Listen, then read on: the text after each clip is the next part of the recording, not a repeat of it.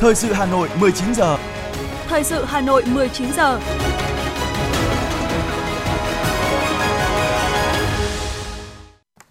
Thanh Hiền và Quang Minh kính chào quý vị các bạn. Mời quý vị và các bạn nghe chương trình thời sự của Đài Phát thanh và Truyền hình Hà Nội. Chương trình tối nay thứ sáu, ngày 9 tháng 9 năm 2022 có những nội dung chính sau đây. Mưa lớn gây thiệt hại tại nhiều địa phương, cảnh báo sẽ xảy ra một đợt lũ mới, nguy cơ xảy ra lũ quét, sạt lở đất tại khu vực vùng núi và ngập úng cục bộ tại các vùng trũng thấp ven sông, khu đô thị. Hà Nội triển khai tháng cao điểm vì người nghèo năm 2022. Vượt qua nhiều thành phố du lịch nổi tiếng, Hà Nội lần đầu tiên chiến thắng ở hạng mục giải thưởng điểm đến du lịch thành phố hàng đầu châu Á năm 2022. Hà Nội sẽ dùng ngân sách hỗ trợ 50% học phí cho năm học 2022-2023. Trong phần tin thế giới có những tin chính như sau. Người dân Anh và cộng đồng quốc tế tiếc thương nữ hoàng Elizabeth đệ nhị.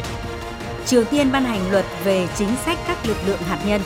Chỉ số phát triển con người giảm trên toàn cầu 2 năm liên tiếp. Và sau đây là nội dung chi tiết.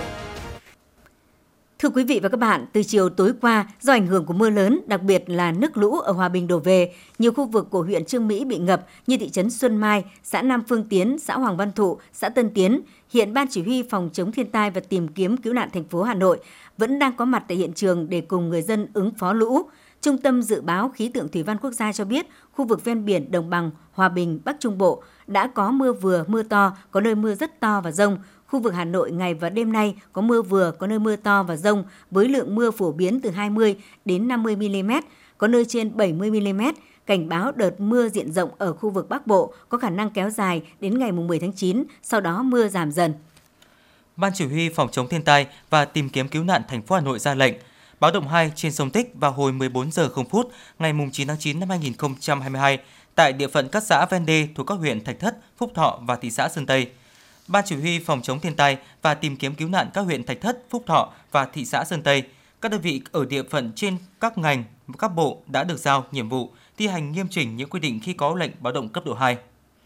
Thưa quý vị và các bạn, do mưa lớn từ Hòa Bình đổ về, từ tối qua nước sông Bùi lên nhanh đã gây ngập úng và ảnh hưởng lớn đến nhiều hộ dân. Hiện Ban Chỉ huy Phòng chống thiên tai thành phố đang tập trung chỉ đạo phối hợp với địa phương di rời, đảm bảo an toàn tính mạng, tài sản của người dân. Do ảnh hưởng của nước dừng ngang từ Hòa Bình đổ về, từ 22 giờ 30 phút tối qua, mực nước trên sông Bùi đã ở mức báo động số 2 và đến thời điểm trưa nay, mực nước lên báo động số 3, gây ngập cục bộ tại 8 thôn của 5 xã trên địa bàn huyện Trương Mỹ. Đường giao thông nông thôn bị ngập khoảng 2,4 km, 204 hộ dân phải di rời. Theo thống kê sơ bộ, diện tích sản xuất nông nghiệp bị ngập cục bộ khoảng 300 ha, 5 hộ chăn nuôi gia súc gia cầm bị thiệt hại khoảng 100 con. Ông Nguyễn Đình Dậu, người dân xã Nam Phương Tiến, huyện Trương Mỹ cho biết. Nói chung là bà con dân nơi đây là thiệt hại rất nhiều về kinh tế. Thứ nhất là gà, vịt, ngan ngỗng rồi ao chuồng. Mà mà riêng gia đình nhà tôi bây giờ là buộc thả cá chăn nuôi chuồng trại, nó ngập hết toàn bộ. Ngay trong tối qua, Ban Chỉ huy Phòng chống thiên tai của thành phố và Sở Nông nghiệp Phát triển Nông thôn thành phố Hà Nội đã trực tiếp chỉ đạo địa phương huy động hai xuồng máy, gần 800 người, lực lượng tại chỗ và bộ đội công an trên địa bàn hỗ trợ người dân di rời đến nơi an toàn. Theo ông Đỗ Việt Dũng, Giám đốc xí nghiệp Thủy lợi Trương Mỹ, hiện đơn vị đang cho vận hành 20 trên 22 trạm bơm tham gia chống úng trên địa bàn. Chịu ảnh hưởng cái à, cái lũ rừng ngang là chính, nó gây à, tràn đê bùi 2. Thế chính vì vậy cho nên là đối với trạm bơm nhân lý mà điều chính cho xã Nam Phương Tiến thì đêm hôm qua là phải uh, di rời máy lên cao nhưng hiện tại bây giờ tôi đang ở đây là tiếp tục cho nắp lại vì là đối với đê bùi 2 thì lực lượng uh, bộ đội đã đang uh, thực hiện đắp cái cái tràn và lại tiếp tục cho coi như thế là máy vận hành tiếp. Đối với các địa bàn khác, các địa phương đã chủ động ứng phó. Tại huyện Quốc Oai, đêm mùng 8 tháng 9, Ban chỉ đạo phòng chống lụt bão thiên tai của huyện đã phát cảnh báo mức độ 2, đồng thời tiếp tục khẩn trương giả soát, theo dõi tình hình nhằm ứng phó kịp thời. Ông Trần Hùng, Phó trưởng phòng kinh tế huyện Quốc Oai cho biết. Để chủ động ứng phó với cái lũ rừng ngang từ Hòa Bình dồn về lúc uh, 4 giờ ngày mùng 9 tháng 9 thì ờ, ban chỉ huy ừ, phòng chống thiên tai của huyện cũng đã có cái lệnh số 15 là báo động lũ trên sông Tích với báo động ừ, số 2 vào lúc 4 giờ ngày 9 ờ, tháng 9 năm 2022 với mực nước ờ, là 7,25, mức báo động 2 là 7,2. Trên cơ sở đó thì ban chỉ huy phòng chống thiên tai của huyện đã có cái văn bản số 17 ngày 9 tháng 9 về việc là chủ động ứng phó với lũ rừng ngang từ Hòa Bình dồn về là chỉ đạo các xã ven sông Tích như Ngọc Liệp, Liệp Tuyết, Tuyết Nghĩa, Đông Yên, Cân Nữu, Hòa Thạch, Phú Cát và Đồng Xuân, Phú Mãn à, thực hiện à, cái tổ chức cái lực lượng và thực hiện cái tuần tra canh gác bảo vệ công trình theo đúng quy định. Hiện để đảm bảo triển khai việc tiêu úng các địa phương trên hệ thống sông Bùi, sông Tích, cần theo dõi phối hợp với các công ty thủy lợi bám sát diễn biến của thời tiết để điều tiết hợp lý linh hoạt giữa lượng nước tại các hồ chứa, không để tình trạng ngập úng kéo dài, đảm bảo an toàn về người, tài sản, hạn chế thấp nhất ảnh hưởng đến đời sống của nhân dân. Bên cạnh đó, các đơn vị tiếp tục trực 24 trên 24, theo dõi chặt chẽ diễn biến tình hình thời tiết, triển khai ngay các phương án phòng chống lũ rừng ngang, theo phương án được phê duyệt đảm bảo an toàn cho người dân, chủ động sơ tán di rời nhân dân ra khỏi vùng có nguy cơ lũ quét, cô lập. Trên thực tế, thành phố từng ghi nhận những trận mưa lớn gây lũ lụt mà không được dự báo trước. Do đó, tại những vùng có nguy cơ xảy ra lũ quét, lũ rừng ngang, trong thời gian tới, các địa phương cần tiếp tục tuyên truyền cho người dân những kiến thức cần thiết để chủ động cảnh giác, sẵn sàng các phương án ứng phó giảm thiểu thiệt hại.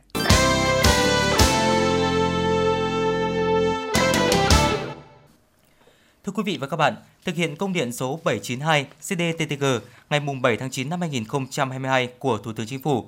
công điện số 683 CDTTG ngày 1 tháng 8 năm 2022 của Thủ tướng Chính phủ, công văn số 2530 VBCP-NC ngày 21 tháng 4 năm 2022, công văn số 5910 VBCP-NC ngày 8 tháng 9 năm 2022 của Văn phòng Chính phủ, công văn số 465 CVTU ngày 2 tháng 8 năm 2022 của Thành ủy Hà Nội liên quan đến những vụ cháy gần đây gây thiệt hại lớn về người và tài sản của nhân dân. Chỉ thị số 14 CT-UBND ngày 25 tháng 8 năm 2022 của Chủ tịch Ủy ban nhân dân thành phố, Chủ tịch Ủy ban nhân dân thành phố chỉ đạo như sau: yêu cầu giám đốc, thủ trưởng các sở, ban ngành thành phố, Chủ tịch Ủy ban nhân dân các quận huyện thị xã và các xã phường thị trấn, các đơn vị doanh nghiệp trên địa bàn thành phố thực hiện nghiêm chỉ đạo của Thủ tướng Chính phủ tại công điện số 792 CDTTG ngày 7 tháng 9 năm 2022, chỉ đạo của Trung ương và thành phố tại các văn bản nêu trên, đồng thời thực hiện ngay một số nội dung.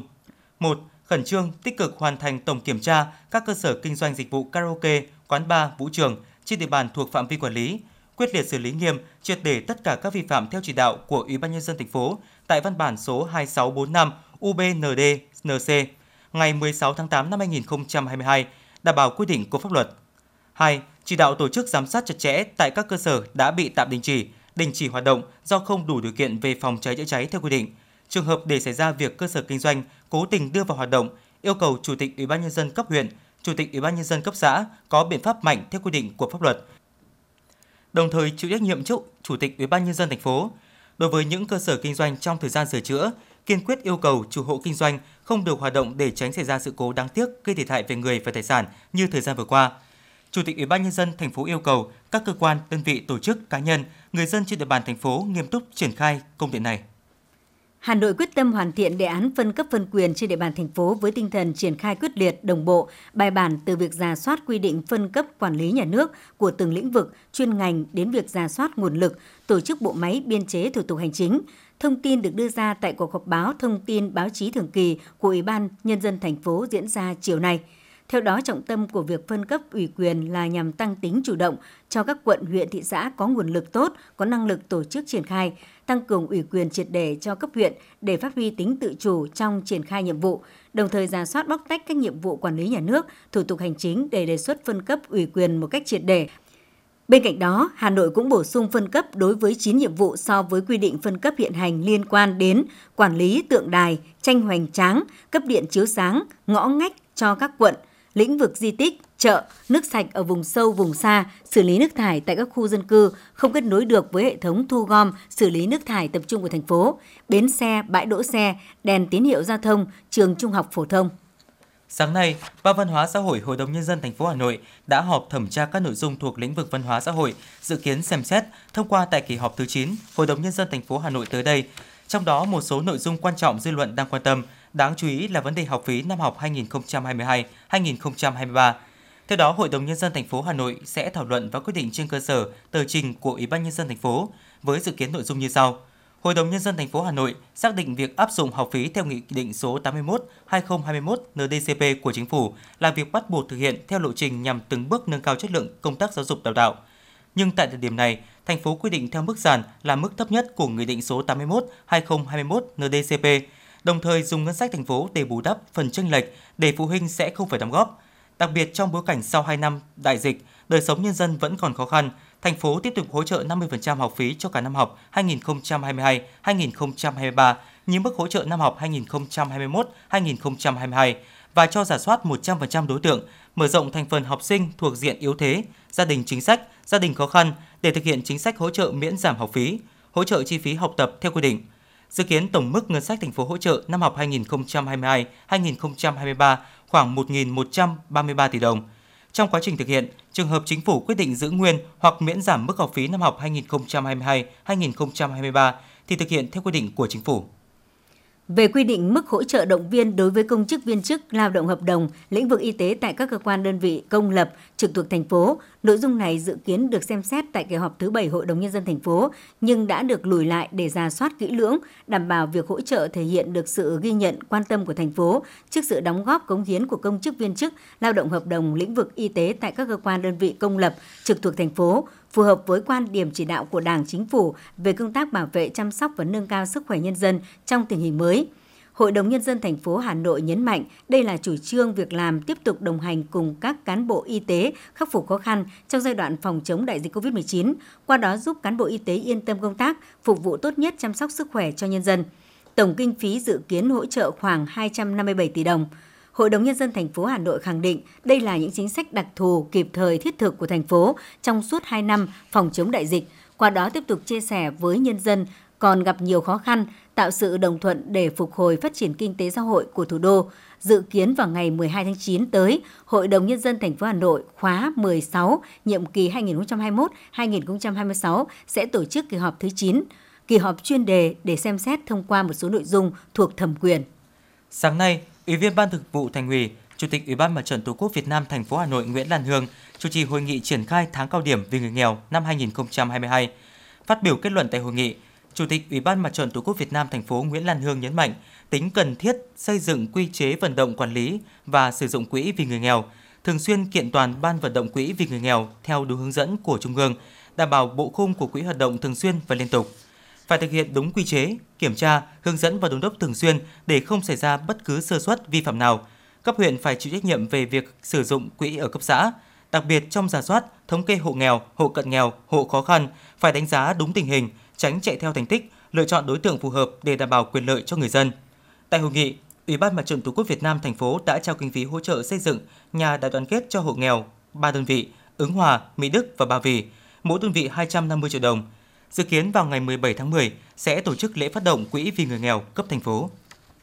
Sáng nay, đoàn kiểm tra số 2 Ban chỉ đạo chương trình số 03 của Thành ủy về chỉnh trang đô thị, phát triển đô thị và kinh tế đô thị giai đoạn 2021-2025 do đồng chí Nguyễn Doãn Toàn, Ủy viên Ban Thường vụ Thành ủy, trưởng Ban dân vận Thành ủy, Phó trưởng Ban chỉ đạo chương trình số 03 làm trưởng đoàn đã kiểm tra công tác này tại Ban Thường vụ Quận ủy Hoàng Mai. Phát biểu kết luận buổi kiểm tra, đồng chí Nguyễn Doãn Toàn giao quận Hoàng Mai, Sở Tài nguyên và Môi trường ra soát lại các ô đất quy hoạch chưa thực hiện xây dựng trường học, báo cáo Ủy ban nhân dân thành phố. Nếu chủ đầu tư không làm thì thực hiện thu hồi, bàn giao lại để thành phố giao quận triển khai. Có như vậy mới tăng được số lớp, số trường, giải quyết khó khăn bài toán quá tải trường công. Đồng chí Nguyễn Doãn Toàn cũng đề nghị quận giả soát ưu tiên triển khai cải tạo trước đối với các chung cư xuống cấp nguy hiểm – tập trung nguồn lực sớm triển khai cải tạo các công viên, xây dựng mới các vườn hoa sân chơi và các chợ trên địa bàn, quan tâm triển khai đầu tư tuyến đường và trung tâm thương mại Aeon Hoàng Mai song song với việc thực hiện xây dựng dự án. Sáng nay, Quân ủy Nam Từ Liêm tổ chức sơ kết 5 năm thực hiện nghị quyết số 15 của Ban Thường vụ Thành ủy về xây dựng tổ chức cơ sở Đảng trong sạch, vững mạnh, củng cố cơ sở Đảng yếu kém, giải quyết các vấn đề phức tạp về an ninh chính trị, trật tự an toàn xã hội và 6 năm thực hiện chỉ thị số 15 của Thành ủy về tăng cường sự lãnh đạo của Đảng đối với công tác tiếp công dân, giải quyết khiếu nại tố cáo. Quân ủy Nam Từ Liêm đã cụ thể hóa những nhóm nhiệm vụ và giải pháp của nghị quyết số 15 thành các giải pháp cụ thể gắn liền với các vấn đề thực tiễn của địa phương. Với nguyên tắc tập trung dân chủ, quận đã chỉ đạo kiên quyết, dứt điểm các vụ việc phức tạp, tồn động và những vụ việc dân sinh bức xúc. Chú trọng tăng cường cán bộ có năng lực, phẩm chất cho những tổ chức cơ sở đảng, nhất là khối phường, quy định rõ trách nhiệm của người đứng đầu. Thực hiện chỉ thị số 15, công tác tiếp công dân của lãnh đạo quận được thực hiện đúng quy định. 32 trên 32 đơn thư đã được giải quyết, chủ yếu liên quan đến công tác quản lý đất đai, kiến nghị thu hồi đất, bồi thường hỗ trợ cấp giấy chứng nhận quyền sử dụng đất. Thời gian tới, tiếp tục bám sát những nhóm nhiệm vụ giải pháp của nghị quyết số 15, Quân ủy Nam Từ Liêm tiếp tục quan tâm lãnh đạo các nhiệm vụ thuộc lĩnh vực dễ xảy ra vi phạm như giải phóng mặt bằng, quản lý đất đai, trật tự xây dựng, vệ sinh môi trường, dự án chậm tiến độ, không để phát sinh điểm nóng về an ninh chính trị trên địa bàn. Sáng nay, quân ủy Đống Đa tổ chức sơ kết 5 năm thực hiện nghị quyết số 15 NQTU ngày 4 tháng 7 năm 2017 và 6 năm thực hiện chỉ thị số 15 CTTU ngày 16 tháng 12 năm 2016 của Ban Thường vụ Thành ủy. Báo cáo tại hội nghị cho thấy, sau 6 năm thực hiện chỉ thị 15 và 5 năm thực hiện nghị quyết 15 của Thành ủy, nhận thức và trách nhiệm của cả hệ thống chính trị quận Đống Đa về xây dựng tổ chức cơ sở đảng trong sạch vững mạnh, củng cố cơ sở đảng yếu kém, giải quyết các vấn đề phức tạp về an ninh chính trị, trật tự an toàn xã hội trên địa bàn quận có sự chuyển biến tích cực mạnh mẽ. Từ năm 2016 đến nay, quận đã hoàn thành và hoàn thành vượt mức 14 trên 14 chỉ tiêu nghị quyết đại hội – đánh giá xếp loại hàng năm có 100% đơn vị xếp loại hoàn thành tốt nhiệm vụ trở lên, không có tổ chức cơ sở đảng xếp loại hoàn thành và không hoàn thành nhiệm vụ. Nhân dịp này, quận Đống Đa đã tặng giấy khen cho 20 tập thể có thành tích trong thực hiện nghị quyết 15, chỉ thị 15 của Thành ủy. Trong 6 năm qua, Ủy ban nhân dân quận Tây Hồ đã tổ chức tiếp trên 6.600 lượt công dân, tiếp nhận 6.246 đơn thư. Toàn quận đã giải quyết 202 trên 205 đơn khiếu nại thuộc thẩm quyền. Đó là những con số nổi bật trong 5 năm thực hiện nghị quyết số 15 NQTU ngày 4 tháng 7 năm 2017 và 6 năm thực hiện chỉ thị số 15 CTTU ngày 16 tháng 12 năm 2016 của Ban Thường vụ Thành ủy trên địa bàn quận Tây Hồ. Đảng bộ quận Tây Hồ hiện có 24 tổ chức cơ sở đảng với 9.239 đảng viên, trong đó có 16 đảng bộ và 8 chi bộ. Qua theo dõi và đánh giá, xếp loại tổ chức cơ sở đảng, từ năm 2017 đến nay, Đảng bộ quận không có tổ chức cơ sở đảng yếu kém và tổ chức cơ sở đảng có vấn đề cần quan tâm. Thời gian tới, các cấp ủy, chính quyền từ quận đến cơ sở nâng cao vai trò lãnh đạo, chỉ đạo, xác định đây là nhiệm vụ trọng tâm và quan trọng nhằm cụ thể hóa nghị quyết Đảng bộ các cấp, tiếp tục đẩy mạnh công tác tuyên truyền, quán triệt đến các cấp ủy, chính quyền, các ban ngành và người dân trong công tác xây dựng tổ chức cơ sở đảng trong sạch và vững mạnh.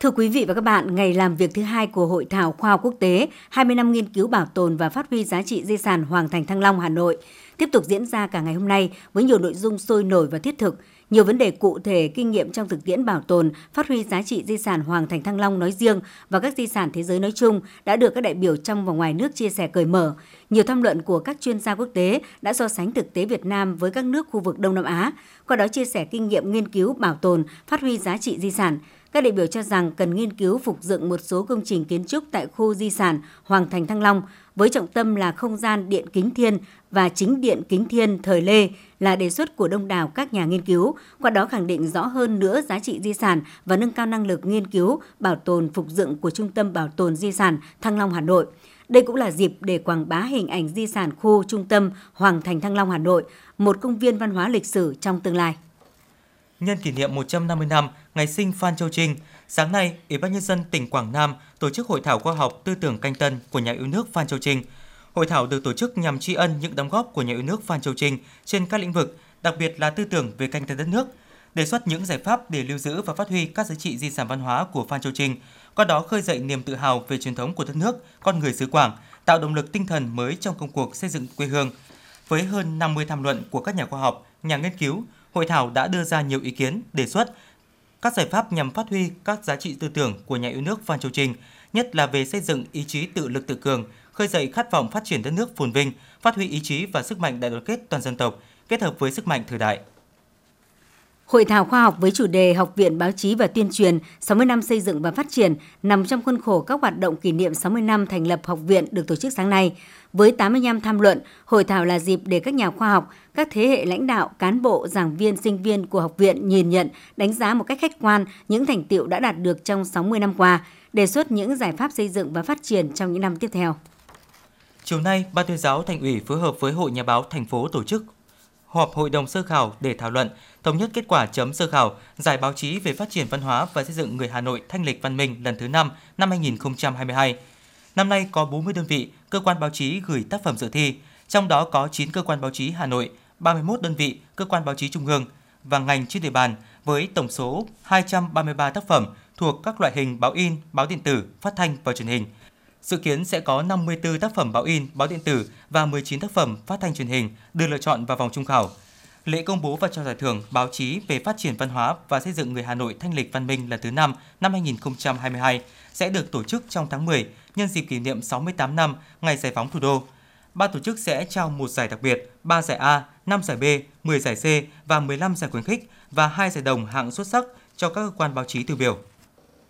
Văn phòng điều phối chương trình xây dựng nông thôn mới thành phố Hà Nội đã khai mạc tuần hàng tư vấn, giới thiệu và bán sản phẩm ô cốp thành phố Hà Nội năm 2022. Sự kiện diễn ra từ ngày 9 đến ngày 13 tháng 9 tại trung tâm MM Mega Market, Thăng Long, đường Phạm Văn Đồng, quận Bắc Từ Liêm. Ông Nguyễn Ngọc Sơn, Phó Giám đốc Sở Nông nghiệp và Phát triển Nông thôn Hà Nội nhấn mạnh, để tuần hàng diễn ra hiệu quả, ông Nguyễn Ngọc Sơn yêu cầu các chủ thể có sản phẩm ô cốp cần tiếp tục duy trì nâng cao chất lượng mẫu mã bao bì sản phẩm, tăng cường liên kết theo chuỗi giá trị để sản phẩm ô cốp đáp ứng yêu cầu ngày càng cao của người tiêu dùng. Các đơn vị phân phối, nhà bán lẻ, các sàn giao dịch điện tử cũng cần tăng cường kết nối giao thương các sản phẩm ô cốp để người tiêu dùng thủ đô trong nước và quốc tế nhận diện thương hiệu và tiêu thụ sản phẩm ô cốp.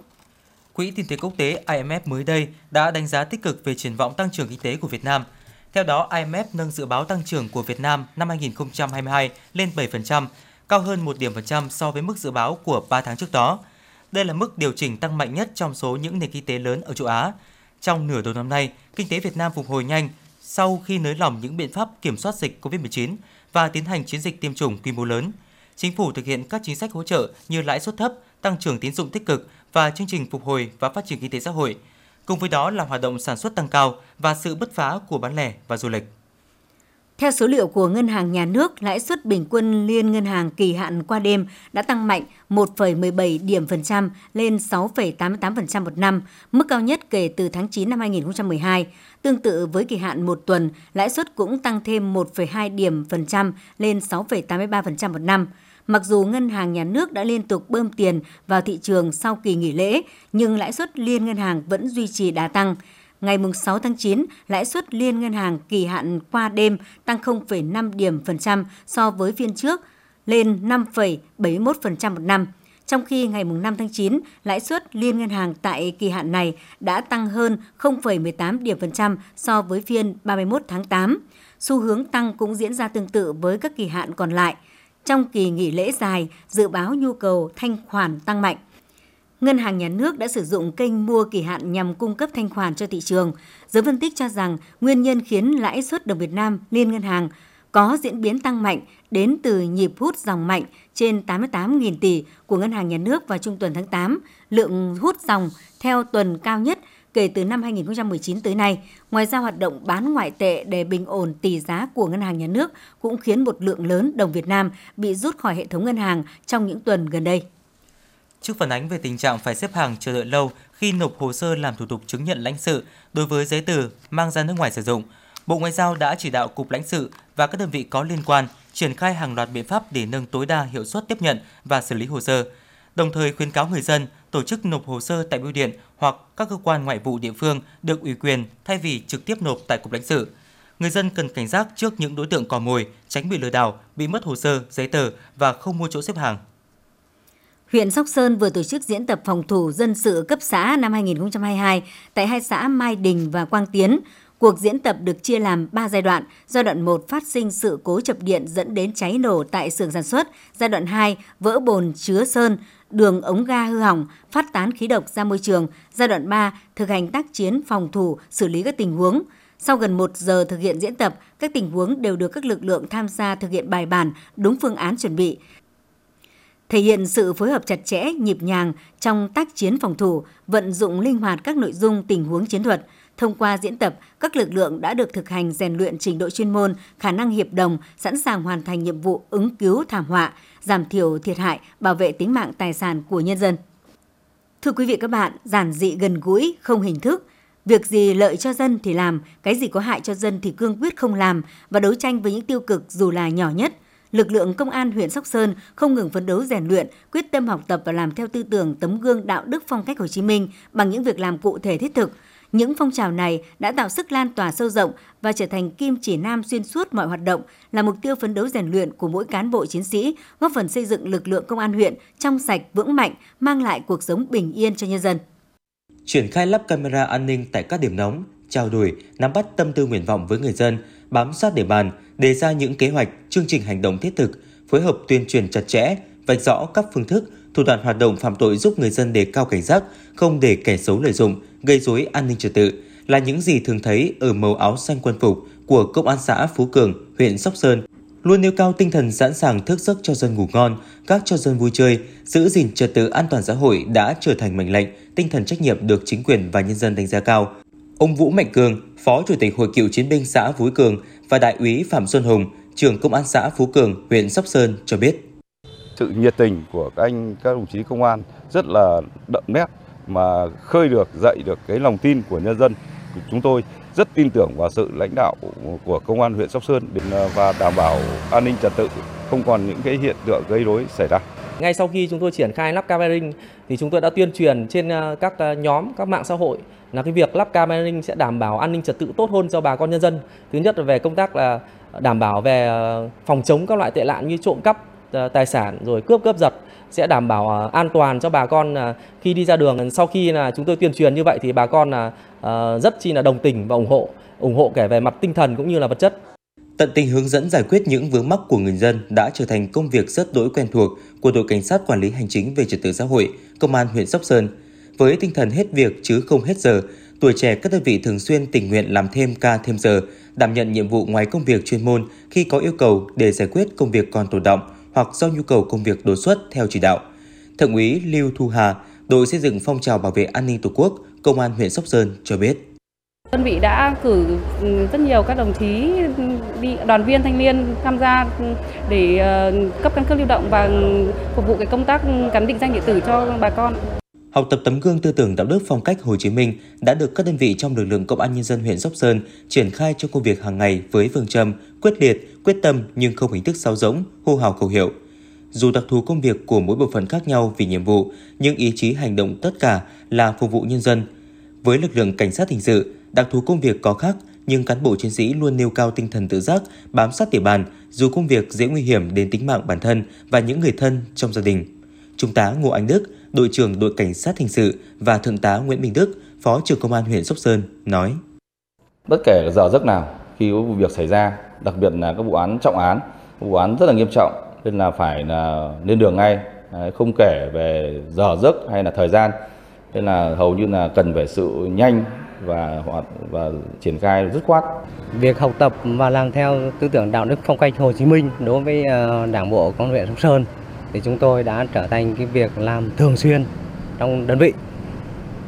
Ờ, đặc biệt là hàng năm theo các cái chuyên đề học tập chuyên đề thì chúng tôi đã là một trong những đảng bộ là triển khai đầu tiên trong toàn huyện với vai trò à, người đứng đầu trong đơn vị từ các đồng chí bí thư đảng ủy, các đồng chí trong ban thường vụ, rồi là các đồng chí đảng ủy viên, rồi các đồng chí bí thư các chi bộ thì là phải là những người nêu gương làm đầu tiên, rồi sau đó thì mới đến cán bộ chiến sĩ. Như lời Bác Hồ kính yêu đã từng nói, công an của ta là công an nhân dân, từ nhân dân mà ra, vì nhân dân mà phục vụ, dựa vào dân mà làm việc. Những lời dạy của bác luôn ghi sâu trong mỗi một người cán bộ chiến sĩ công an thủ đô nói chung, công an huyện Sóc Sơn nói riêng. Đó chính là tài sản luôn đồng hành trên những chặng đường bảo vệ an ninh Tổ quốc. Hòa mình vào phong trào thi đua lập được những chiến công và thành tích xuất sắc, lực lượng công an huyện Sóc Sơn vinh dự nhiều năm liền được nhận bằng khen của Bộ Công an và Ủy ban nhân dân huyện Sóc Sơn. Với các chiến sĩ công an huyện Sóc Sơn, sự tin yêu của nhân dân chính là phần thưởng cao quý mà các anh đã giành được. Đó cũng chính là động lực để mỗi chiến sĩ công an tiếp tục ra sức rèn luyện phấn đấu bảo vệ Đảng, bảo vệ nhà nước và sự bình yên của nhân dân.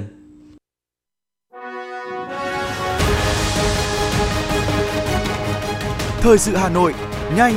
chính xác, tương tác cao. Thời sự Hà Nội, nhanh, chính xác, tương tác cao.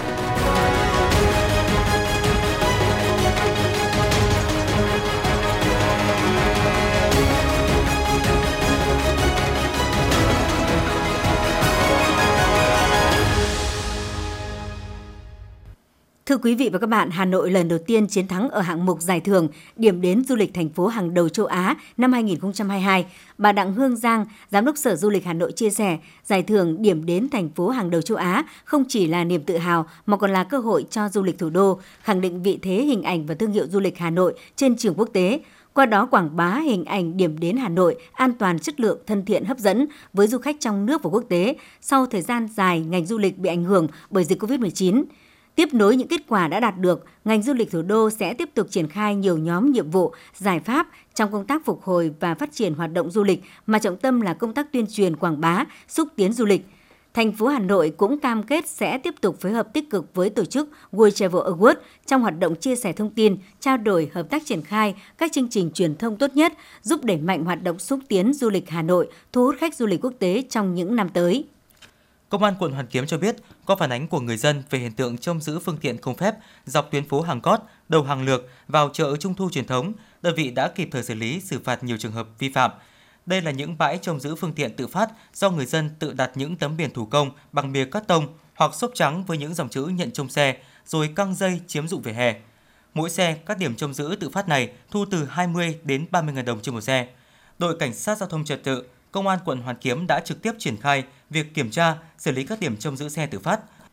Qua kiểm tra, đơn vị đã lập biên bản xử lý 6 bãi trông giữ xe tự phát quanh chợ Trung thu truyền thống. Có đó 4 bãi trông xe dưới 5 m2 bị xử phạt số tiền 10 triệu đồng, hai bãi từ 5 đến dưới 10 m2 bị xử phạt số tiền 10 triệu đồng. Từ nay đến hết giảm trung thu, dù gặp nhiều khó khăn trong công tác xử lý, đặc biệt do nhu cầu trông giữ xe của người dân quá cao, trong khi hạ tầng cơ sở chưa đáp ứng được, Công an quận Hoàn Kiếm khẳng định không để tình trạng trông giữ xe tự phát gây bức xúc dư luận và mất an ninh trật tự.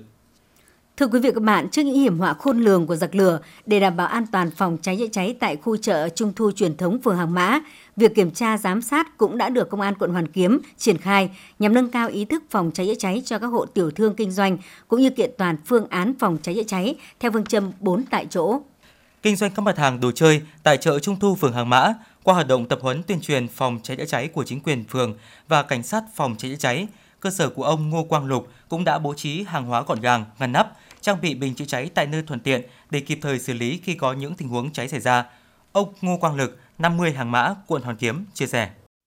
À, trước cái đợt mà mở chợ ấy thì chúng tôi đã được cái sự chỉ đạo của phường ờ, và đã được ngoài cái phường cho đi tập huấn ấy và đã lên quận chúng tôi đã học về cái phòng cháy chữa cháy. Và trong khi đó thì chúng tôi tiếp thu được những cái vấn đề đấy mà về nhà tự mình sẽ có những cái như bình chữa cháy các thứ phòng với cả mình đã được học rồi về những cái phòng cháy chữa cháy với cả cái kỹ thuật của cái ờ, bình chữa cháy. Nó luôn luôn kiểm tra ở cái độ an toàn nó cao nhất. À, những cái đấy thì bao chúng tôi nắm rất là vững và luôn luôn là kiểu đưa lên cái hàng đầu. Vì cái công tác mà phòng cháy chữa cháy bao giờ ở trong cái địa bàn của phường trong cái mô hình là chợ thì chúng ta phải đặt cái vấn đề đấy thứ nhất để đảm bảo an toàn cho bản thân thứ hai là cho cộng đồng chung thì cái đấy là chỉ đạo chung của phường rồi để đáp ứng nhu cầu vui chơi, mua sắm dịp trung thu của người dân, một lượng hàng hóa lớn đều là những vật liệu dễ cháy tiềm ẩn nguy cơ cao. Việc người dân nối đầu dây điện, chẳng chịt tại những kiosk nếu chập điện rất dễ xảy ra cháy nổ. Bởi vậy, việc nâng cao ý thức cảnh giác cũng như tập huấn cho những tiểu thương sử dụng thành thạo bình chữa cháy là rất cần thiết. Ông Đào Quang Nam, Phó Chủ tịch Ủy ban nhân dân phường Hàng Mã, quận Hoàn Kiếm cho biết. À, hàng năm hàng năm đến trước khi vào chợ trung thu thì ủy ban phường có tổ chức một lớp tập huấn đối với các nhân dân trên bàn phường và các cái tổ chức kinh doanh hộ kinh doanh cá thể. Ờ, một lớp tập huấn các cái kỹ năng sử dụng phòng cháy chữa cháy các cái bình bọt phòng cháy cháy. Thứ hai là tôi yêu cầu các hộ dân đều trang bị các cái bình phòng cháy cháy. Đặc biệt là khi vào chợ vừa qua thì chúng tôi đã kiểm tra công tác phòng cháy cháy tại các cái điểm kinh doanh, các cửa hàng kinh doanh là các phòng, các bình bọt là đảm bảo một là an toàn, hai là cũng tuyên truyền người dân là các cái, các mặt hàng này nó dễ cháy. Thứ ba nữa là người ta để đảm bảo các cái các cái dây điện gọn gàng và các bình bọt là để nơi dễ lấy nhất và còn phải đảm bảo sử dụng được. Trước khi mở chợ Trung thu truyền thống, hơn 250 hộ kinh doanh các mặt hàng đồ chơi Trung thu truyền thống cũng đã được tập huấn phòng cháy chữa cháy và cứu hộ cứu nạn và hàng ngày là lực lượng công an, dân phòng cũng thường xuyên tuần tra nhắc nhở vừa đảm bảo an ninh trật tự, vừa đảm bảo công tác an toàn phòng chống cháy nổ với những hộ tiểu thương. Ông Nguyễn Quyết Thắng, Phó ban bảo vệ dân phố phường Hàng Mã, quận Hoàn Kiếm chia sẻ. Vệ dân phố chúng tôi là được chỉ thị của công an phường cũng cũng như công an quận là tổ chức các tổ đi kiểm tra, giả soát phòng cháy chữa cháy trên địa bàn với phương châm bốn tại chỗ và thực hiện là nghiêm công tác phòng cháy chữa cháy hộ thương phòng cũng nhà tự quản và đi đôn đốc kiểm tra thường xuyên ờ, đặc biệt trong các dịp lễ tết và cái chợ truyền thống của phường Hàng Mã với phương châm phòng ngừa là chính, phòng là xây, chữa là chống để làm tốt công tác phòng cháy, Công an quận Hoàn Kiếm cũng đã hoàn thiện phương án chữa cháy ứng trực 24 trên 24 cũng như duy trì lực lượng chữa cháy tại cơ sở tại khu chợ Trung Thu, phường Hàng Mã để sẵn sàng với mọi tình huống sự cố bất ngờ về cháy nổ. Từ đầu năm đến nay, toàn quận Hoàn Kiếm đã xảy ra 5 vụ cháy, trong đó có một vụ cháy nghiêm trọng và 4 vụ sự cố nhỏ không gây thiệt hại về người.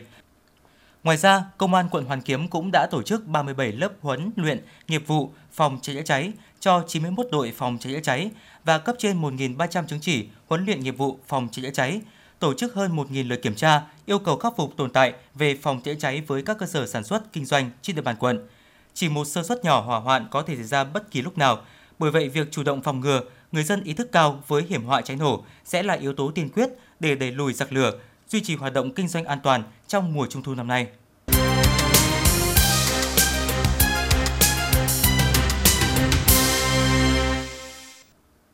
Thưa quý vị và các bạn, sáng nay tại trường mầm non Kim Trung A, xã Kim Trung, huyện Đông Anh, Công đoàn các khu công nghiệp và chế xuất Hà Nội phối hợp với trường mầm non Kim Trung A tổ chức chương trình vui Tết Trung thu cho các cháu là con công nhân lao động khu công nghiệp Thăng Long. Tham gia chương trình, các cháu được liên hoan văn nghệ, xem múa lân và tìm hiểu về mâm cỗ Trung thu. Nhân dịp này, Công đoàn các khu công nghiệp và chế xuất Hà Nội đã trao tặng 800 cặp bánh Trung thu cho 800 học sinh của trường – thay lời chúc nhà trường và các em học sinh một năm mới thật nhiều niềm vui và bổ ích. Trước đó, Công đoàn các khu công nghiệp và chế xuất cũng trao tặng 150 phần quà trung thu tới các học sinh trường mầm non Sakura, trường tư thục trong khu nhà ở công nhân xã Kim Trung, huyện Đông Anh, nơi trông giữ nhiều con em công nhân lao động. Thưa quý vị và các bạn, trong không khí náo nức đón trăng rằm, các em nhỏ ung thư đang điều trị tại bệnh viện Bạch Mai đã được nhận những món quà động viên tinh thần từ chương trình Trung thu yêu thương – hàng trăm em nhỏ đang điều trị tại bệnh viện đã rất phấn khích, hứng khởi khi được xem những chương trình biểu diễn như múa lân, ca nhạc và đặc biệt là màn phá cỗ trung thu, ghi nhận của phóng viên Hoa Mai. Trung thu năm nay có lẽ là một kỷ niệm đặc biệt khó quên đối với em Nguyễn Như Phương ở huyện Thanh Trì, Hà Nội, khi lần đầu tiên đón Trung thu tại bệnh viện. Phương là một cô bé hoạt bát, thích nói cười. Ngay cả khi mang theo kim truyền đến với chương trình Trung thu yêu thương, em vẫn hồn nhiên và yêu đời rất là vui rất là ấm áp bởi vì ở đây không có chỉ ở một mình mình mà có rất là nhiều mọi người. Họ cùng uh, chia sẻ cái niềm vui với mình với cùng với mọi người nữa. Dạ, đấy cũng là những cái động lực để uh, có thể khỏi bệnh này hay là cũng có những cái suy nghĩ tích cực hơn. Tết Trung Thu đang đến thật gần, nhưng có lẽ năm nay, hai bà cháu bà Nguyễn Thị Yến ở huyện Yên Phong, tỉnh Bắc Ninh không thể về nhà sum vầy ngắm các con phố ngập tràn ánh trăng sao vì cháu của bà đang phải chiến đấu với căn bệnh viêm tụy. Dù vẫn có những bất an bởi bệnh tật của người cháu, song bà Yến vẫn cảm thấy rất cảm động và ấm áp. Bởi tại đây, bà có các y bác sĩ hết mực yêu thương giúp đỡ, giúp cháu vượt qua bệnh tật, có những người bạn cùng phòng luôn trò chuyện động viên và đặc biệt luôn có những trái tim nhân ái sẵn sàng sẻ chia. Ngoài hôm ở, ở nhà các cháu là cũng bình thường thôi nhưng mà cô cũng không biết là ở bệnh viện thế nào để tổ chức được một cái ờ, Tết Trung thu cho các cháu bệnh nhi ở bệnh viện này rất là cảm động và cô xúc động cô ngồi cô còn để thầy khóc rồi này. Cô thì cái động lực là cô là phấn khởi đó. Cháu là cũng muốn về nhà nhưng cô cũng muốn bảo là thôi con cố ở đây để à, các bác sĩ cứu chữa cho cháu là được. Bao giờ khỏi bệnh thì cháu ra viện. Đấy. Thường vào những dịp lễ Tết, Trung thu, Bệnh viện Bạch Mai và các tổ chức xã hội rất quan tâm tổ chức các chương trình nhằm động viên các em vượt qua nỗi đau bệnh tật, nỗi buồn khi không được ở cạnh gia đình và bạn bè trang lứa trong những dịp này. Chị Phạm Thị Thu Hoài, đại diện cho Quỹ Tóc Thiện Tâm và bác sĩ Lê Thị Lan Anh, Phó Giám đốc Trung tâm Nhi khoa Bệnh viện Bạch Mai cho biết. À, thực sự thì à, cứ mỗi một mùa trung thu về thì à, bản thân à, quỹ tóc thiện tâm chúng tôi thì cũng cảm thấy rất là bùi ngùi hồi hộp và cũng rất là mong muốn để tổ chức được nhiều cái chương trình trung thu yêu thương hơn vì à, vừa qua thì cũng có 2 năm à, dịch bệnh nên à, có cái năm 2021 là chúng tôi không tổ chức đó, thì ờ, với mong muốn là mang lại một cái tinh thần, món ăn tinh thần để giúp các em nhỏ ờ, tạm quên đi những cái đau đớn về ờ, thể xác cũng như tinh thần. Và cho các ông bố, bà mẹ nhìn thấy rằng cuộc sống này cũng rất có rất nhiều những tấm lòng cao đẹp, những ấm áp tình người để giúp đỡ cho gia đình. Như thiếu như kẻ nước thôi, tất cả các cháu đều mong một cái trung thu.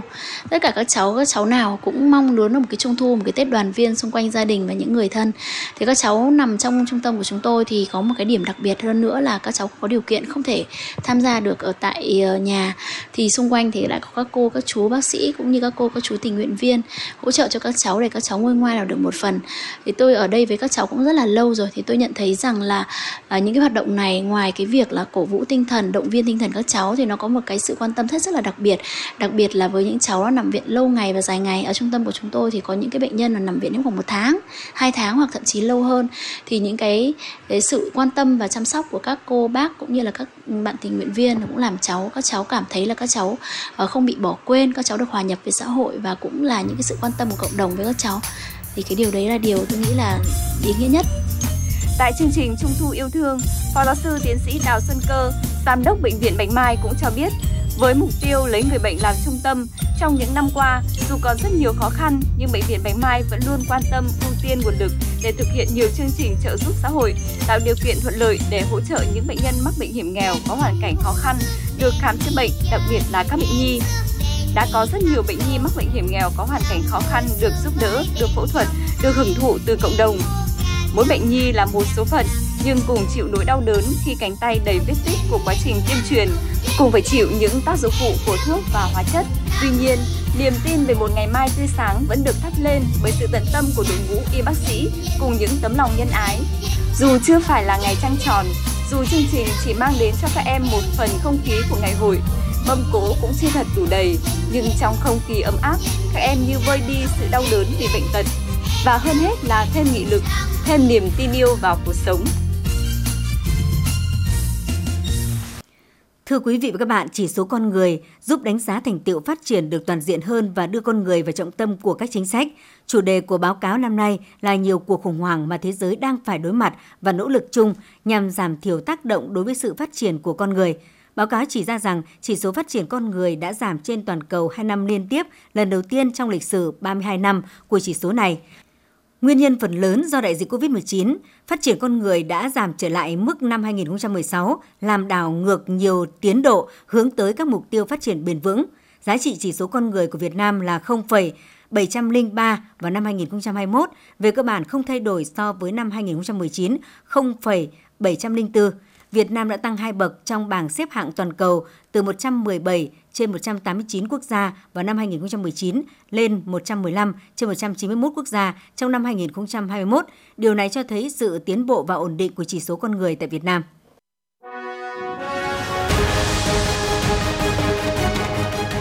FM 90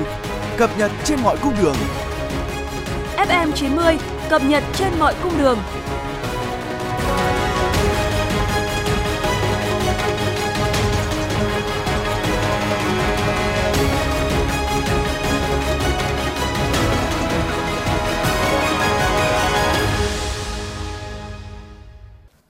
Xin chuyển sang phần tin thế giới. Tổng thống Mỹ Joe Biden đã ra lệnh treo cờ rủ tại Nhà Trắng và các tòa nhà liên bang khác, đồng thời đến Đại sứ quán Anh tại Washington để viết sổ tang chia buồn với sự ra đi của nữ hoàng Elizabeth II.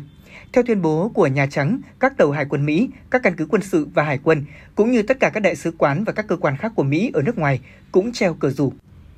Cũng trong ngày 8 tháng 9, Chủ tịch Cuba Miguel Díaz-Canel tuyên bố quốc tang tưởng niệm nữ hoàng Anh Elizabeth II.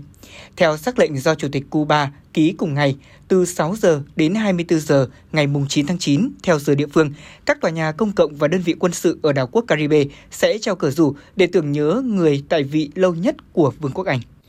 Tổng thống Brazil Jair Bolsonaro ngày 8 tháng 9 cũng tuyên bố quốc tang 3 ngày để thể hiện chia buồn về sự ra đi của nữ hoàng Anh Elizabeth II. Ông Jair Bolsonaro nhấn mạnh bà Elizabeth II không chỉ là nữ hoàng đối với người Anh mà còn đối với tất cả chúng tôi. Theo ông, nữ hoàng Elizabeth II là một phụ nữ phi thường mà tấm gương về sự lãnh đạo, tính khiêm tốn và tình yêu đất nước của bà sẽ tiếp tục truyền cảm hứng cho chúng tôi và thế giới mãi mãi. Theo hãng thông tấn Trung ương Triều Tiên, Hội đồng Nhân dân tối cao tức Quốc hội Triều Tiên ngày hôm qua đã ban hành luật về chính sách nhà nước liên quan tới các lực lượng hạt nhân. Luật trên nêu rõ Triều Tiên phản đối mọi hình thức chiến tranh, bao gồm cả chiến tranh hạt nhân và mong muốn xây dựng một thế giới hòa bình, trong đó công lý quốc tế được thực thi. Theo văn kiện này, việc đưa ra chính sách về các lực lượng hạt nhân và quy định pháp lý về sử dụng vũ khí hạt nhân là nhằm giảm tối đa nguy cơ xảy ra chiến tranh hạt nhân.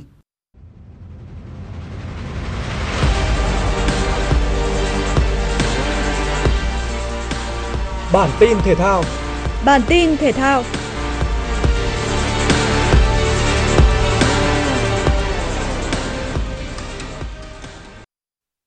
Bất ngờ đã xảy ra ở trận đấu giữa Hà Nội 1 và Than khoáng sản Việt Nam tại vòng 3 giải bóng đá nữ vô địch quốc gia 2022. Dù bị đánh giá yếu hơn nhưng đội bóng đất mỏ mới là những người làm chủ cuộc chơi. Tuy vậy cũng phải đến phút 41, Thúy Hằng mới ghi bàn mở tỷ số cho Than khoáng sản Việt Nam. Đây cũng là bàn thắng duy nhất của trận đấu. Để thua 0-1 trước Than khoáng sản Việt Nam, Hà Nội 1 để mất ngôi đầu bảng và tay Thành phố Hồ Chí Minh 1 khi hai đội bằng điểm nhau nhưng đại diện thủ đô kém hơn về chỉ số phụ. Trận đấu tâm điểm vòng tứ kết Cúp Quốc gia 2022 là cuộc đối đầu giữa Bình Định và Viettel FC trên sân hàng đẫy. Hai đội đều có những cơ hội rõ ràng để ghi bàn nhưng không tận dụng thành công. Kết quả hòa không đều sau 90 phút buộc đôi bên phải bước vào loạt sút lân lưu để phân định thắng thua. Tại đây, thủ môn Đặng Văn Lâm đã tỏa sáng khi cản phá thành công cú sút của Hồ Khắc Ngọc và giúp Bình Định giành chiến thắng 5-3 trước Viettel FC. Tại bán kết Bình Định sẽ gặp Thanh Hóa. Ở trận tứ kết còn lại, số phận trận đấu giữa Bình Phước gặp Hà Nội FC sớm được định đoạt chỉ sau hơn 10 phút thi đấu. Tiền đạo Tuấn Hải mở tỷ số cho đội bóng thủ đô ngay phút thứ hai, rồi kiến tạo cho đàn em Văn Tùng lập công ở phút 12. Sang hiệp 2, Đỗ Duy Mạnh nâng tỷ số lên 3-0 cho Hà Nội FC ở phút 68 trước khi Văn Quyết lập cú đúp ở phút 80 và 85 để ấn định kết quả 5-0. Như vậy Hà Nội FC sẽ gặp Hoàng Anh Gia Lai ở bán kết Cúp Quốc gia 2022. Cả hai trận bán kết sẽ diễn ra trong tháng 11 trên sân Pleiku Gia Lai và sân Quy Nhơn của Bình Định. Lượt trận đầu tiên vòng bảng UEFA Europa League mùa giải 2022-2023 đã bắt đầu khởi tranh.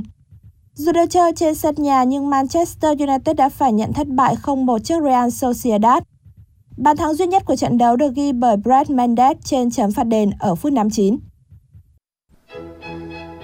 Dự báo do ảnh hưởng của rìa Tây Nam, lưỡi áp cao lục địa kết hợp với nhiễu động gió đông trên cao tiếp tục suy yếu và dịch xuống phía Nam, nên chiều tối và đêm nay mùng 9 tháng 9, thành phố Hà Nội có mưa, có nơi có mưa vừa, mưa to và rông. Dự báo lượng mưa các nơi phổ biến như sau: trung tâm thành phố và các huyện phía Tây và Nam thành phố từ 15 đến 30 mm,